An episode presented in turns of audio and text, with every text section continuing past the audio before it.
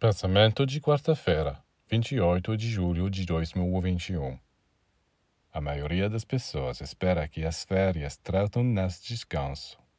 Mas na realidade, eles voltam dessas férias completamente arrasados, porque gastaram todas as suas energias físicas e psíquicas em preguiça ou em ocupações inúteis ou degradantes. Para fazer bom uso das férias, deve-se dedicá-las ao trabalho espiritual. Quando se passou muitos meses do ano em trabalhos cansativos e obrigações de todo tipo, o melhor descanso é o trabalho espiritual.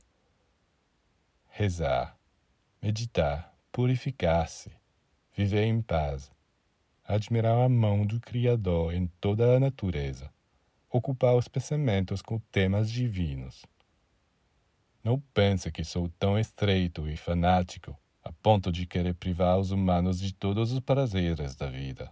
Pelo contrário, quero mostrar-lhes um caminho, colocá-los numa via onde eles terão ainda mais prazeres.